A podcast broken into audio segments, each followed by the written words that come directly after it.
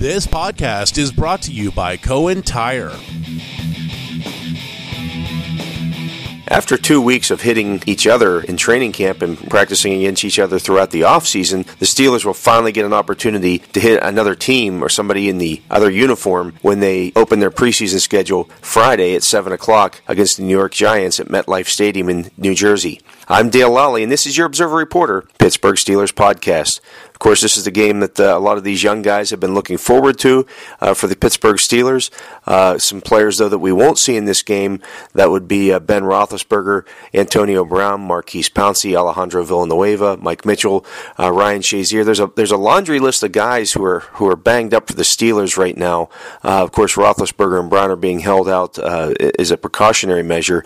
They don't typically play in that first preseason game anyways, but Mike Tomlin is being very cautious with some of these injuries this year. I think he knows that he has a team that's capable of making a Super Bowl run, and the Steelers have a month before they open the regular season, September 10th, at Cleveland, and therefore I think he's being very cautious with some of these veterans who, you know, for whatever reasons aren't out there. They're a little nicked up here and there. He's taking care of the team right now. They've got 90 guys in camp, so you know, you can do that when you have that big of a roster. Of course, one of the guys in training camp who hasn't been able to practice would be Martavis Bryant.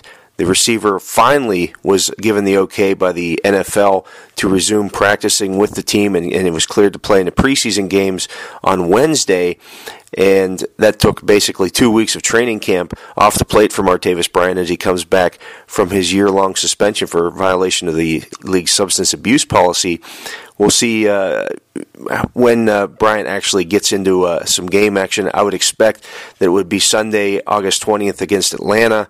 I wouldn't expect Martavis Bryant to play in this game against the New York Giants. He just hasn't gotten an opportunity to get any kind of practice time in with the team other than a walkthrough on Thursday, and that's just not going to be enough. Of course, rookie Josh Dobbs will make the start at quarterback with Ben Roethlisberger out. Backup Landry Jones is dealing with an abdominal strain, so that will give Dobbs a chance to go out there and show that he can run this offense and do some things.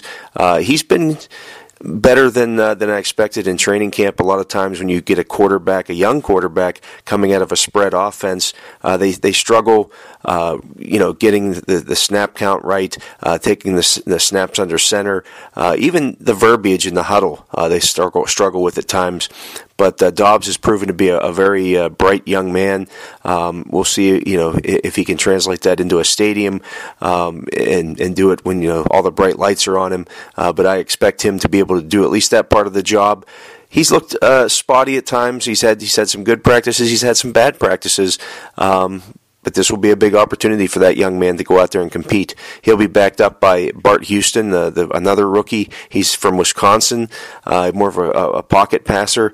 Again, when you're going into a preseason game for the Steelers with Josh Dobbs and Bart Houston at quarterback, you kind of get an idea that Mike Tomlin is taking it easy on some guys here. One thing to keep an eye on in this game is that the Steelers this week in practice only had four healthy outside linebackers. One of those was TJ Jay Watt, another one was Bud Dupree, and Arthur Moats was also healthy there. Those are three guys that you expect to be on the team come cutdown time, and we'll see how much Mike Tomlin wants to play those guys. Of course, Watt, the first-round draft pick, I would expect him to be out there quite a bit and see a lot of playing time, if not play the whole game.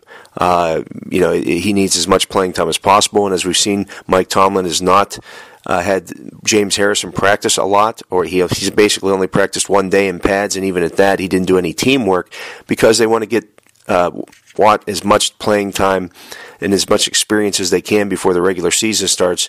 They're hopeful that he can take some of the pressure off of James Harrison to go out there and perform on a daily basis. Ideally they would like to split time with those two guys. We'll see how that plays out as we get closer to the regular season and as Harrison gets in there and starts to work a little bit. The Steelers, of course, play the Atlanta Falcons Sunday, August 20th. After this game, their next two preseason games are at home against Atlanta on the 20th, as I said, and then they come back on Saturday, August 26th, with another preseason game at Indianapolis. Of course, once they come back from this game against the New York Giants, they'll return to practice at St. Vincent College on Sunday, and that will finish up. That will be the start of their final week at training camp, and they'll head back to their team facility on the south side. So training camp is just about done for the Pittsburgh Steelers. We should start to see some of these young men who've been missing time get out there and play. There's some other guys that I'm interested in seeing play. One would be Mike Hilton, the first-year cornerback out of Ole Miss. Another player to keep an eye on in this game will be number 39, Terrell Watson. He's a 6'1", 240-pound running back from Azusa Pacific, and he scored three times in the goal line drill last weekend at Heinz Field at the Family Fest. We'll see if he can translate that over into the game. There's a lot of other guys there that you want to see it play as well, but the key factor to keep an eye on if you're doing your roster cutdowns, watch special teams. Keep an eye and see who does what out there on special teams, who's with what unit. That's usually a good sign to let you know what the team thinks of those guys. We'll be back next week to preview the Atlanta Falcons game. I'm Dale Lolley of the Observer Reporter. Thanks for listening.